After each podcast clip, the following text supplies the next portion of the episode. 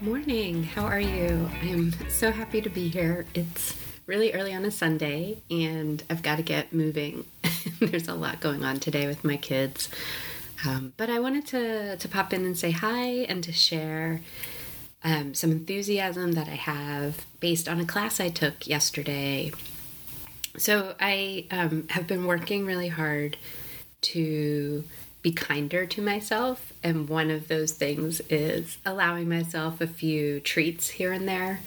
I feel like I don't often spend easily on myself. I spend on myself, but it's like always accompanied by like a lot of internal thoughts that are, you know, like I shouldn't be doing this or, um, especially this year, like, do I really have this in my budget? This seems frivolous. And I'm trying really hard to connect that pattern of thinking um, to the work I'm doing in recovery, which is for me um, an Al Anon program. And so today, what I wanted to talk about is a class I took yesterday on knitting vintage sweaters, and it made me so happy. And I'm so inspired. And I wanted to come and chat a little bit about that. So, I guess the theme is going to be what it means to be staying in the present um, by indulging in thinking about the past. that a bit too um, pat? I don't know, maybe. But anyway, I'm Holly. I am so happy you're joining me. I'm so very grateful that you spend a little bit of time listening to me ramble about knitting and making and, and recovery. And for me, recovery is a 12 step program of Al Anon.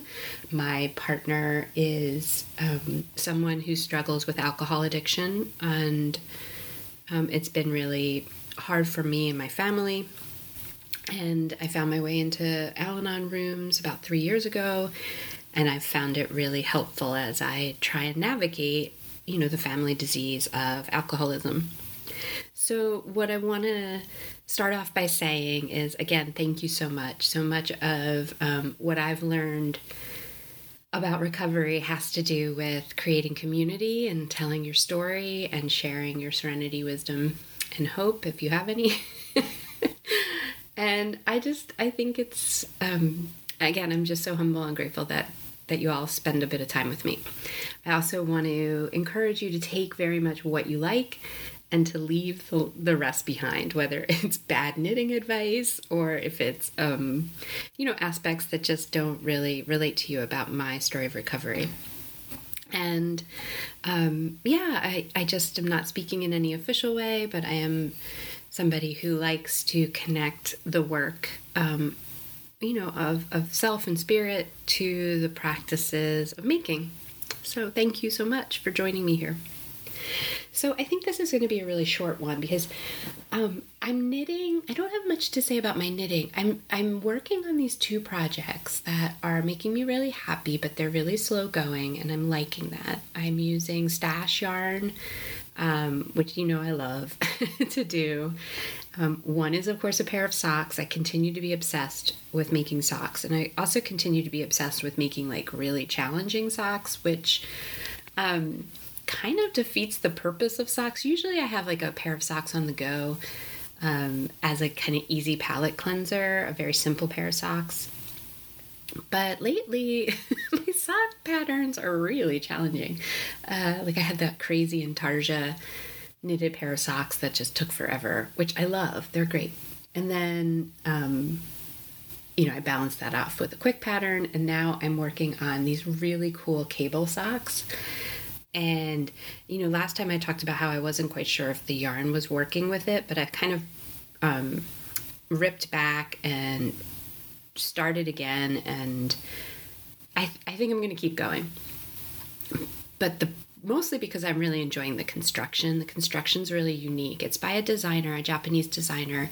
I think her handle is Yucca, Y U C C A um, knits on Instagram. Um, I'll try and put this in the in the description because I just find there that this designer's sock patterns are just really unique. I made last year. I made her um, Naname socks, which are just knit in a way that I have never knitted socks before. You begin at the heel, um, and this cable pattern is kind of the same. It is a toe-up cable pattern, and um, but it's not with a German um, short row heel it's with a gusset and flap and like that is blowing my mind I, I, mean i guess that's not a unique maybe that's not a unique um, style of knitting socks but it's like unique to me.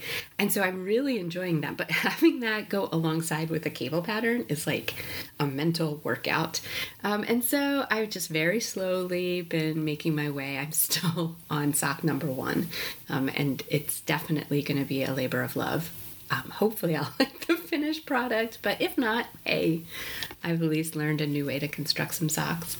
And then my other project is this lace cardigan that again is knit really, um, it's constructed in a really weird way. I've seen this pattern forever. I think it's called Hito Hitofude, H I T O F U D E. And it starts off as a bolero, and then you um, bind off and pick up stitches and then it becomes a kind of swingy lace cardigan. And I had, I've always been intrigued by it. I'm not sure if it's going to be the most flattering thing. It's really like an interesting construction. So I'm doing it again kind of for the process. I had I bought yarn for it. So I'm, you know, years ago and then it just sat in my stash because I wasn't quite sure if the end result was going to be flattering. And um that's kind of what, what you know circles back to what I wanted to talk about today. You know that mindset of is this going to be flattering on me? Which of course we want to wear our hand knits. We spend so much time on something, and it really does um, hurt when things don't look well um, as an end result. And I don't know. For me, some sometimes it really does um, connect to that sense of shame, that like internal mechanism that just happens in my mind around my body and how I look and my appearance, even as I've aged out of a lot of that. You know, it's kind of surprising to me how much it can rear back up, especially now as I'm, you know, separated from my husband. I'm not sure if he's going to be, you know, very much still, you know, in it with him in terms of my feelings, but he's not in any way, shape, or form moving towards recovery. And that's just really sad. And, it just has brought up a lot of that insecurity that I had when, you know, I was single. So, anyway, what I'm saying is that some of this is about my body and my image. Um, and then other parts of it has to do with money as well. And so here's my thinking. As I said, I um, I'm really enjoying this sweater. I don't know if it's going to be flattering and I don't know if it's going to come out well, but the challenge of making it is really intriguing to me and I'm enjoying that. I love lace knitting, and so I'm working on that and it's making me happy. And then the other thing um, about money is that, you know, I splurged and I, I let myself. Um, buy a class on knitting vintage sweaters. It's with somebody who, I'm sorry for the noise, my dog just came down here. So I love Sydney Squidney Knits. Uh, she's, you know, a, such a talented knitter.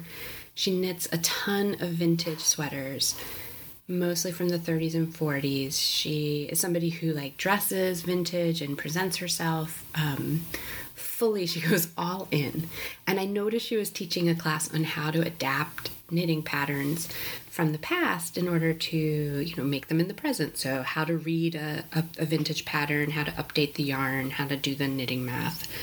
And I just really wanted to do it. And um, so I treated myself. I spent a little bit of money on a class experience and I'm so happy that I did it because it was so inspiring. I um, left completely filled with ideas about what I want to cast on. Um, one has to do with a gift. My sister and I, years ago, went to see the Elsa Schiaparelli shocking exhibit at the Philadelphia Museum of Art. And my sister loves art and she loves fashion. and she loves that um, very famous Schiaparelli sweater, which is a trompe l'oeil um, of a cravat. It has like its color work. Um, I don't think it's intarsia. I think it's like a I don't know. I have to kind of think about this a bit, but I think it's stranded. Um, and anyway, it's beautiful. So while I was watching, and I know my sister loves it. I know it's classic and vintage, and I've never, you know, I made my sister shawls, and um, I think she would really love this as a sweater. So I kind of thought to myself, ooh, maybe I'll gift knit a sweater for someone. That's not something I've ever done before. My sister is very much, um, I think, knit worthy. And I finally feel like I'm at a skill level where I think I can. I can pull this off. I have to get her measurements, um, and that's going to be a little bit tricky, especially in COVID. uh, anyway, but I, you know, I've had super fun um, just kind of starting to think about this process. So I can hear my family stirring. So I'm going to stop there. But I just wanted to, again, come in here, share some enthusiasm. I hope that you are allowing yourself um, to find a bit of joy and to stop some of the shaming practices, whether it's about money, whether it's about body image. Um, yeah, I know I am, and I'm finding that to be one of the joys of recovery. The deeper I go in the work of my recovery, the more joy I'm finding um, in the small things. So, anyway, I hope you're well, I hope you're safe, and I hope that you have beautiful materials to work with. Thanks. Bye.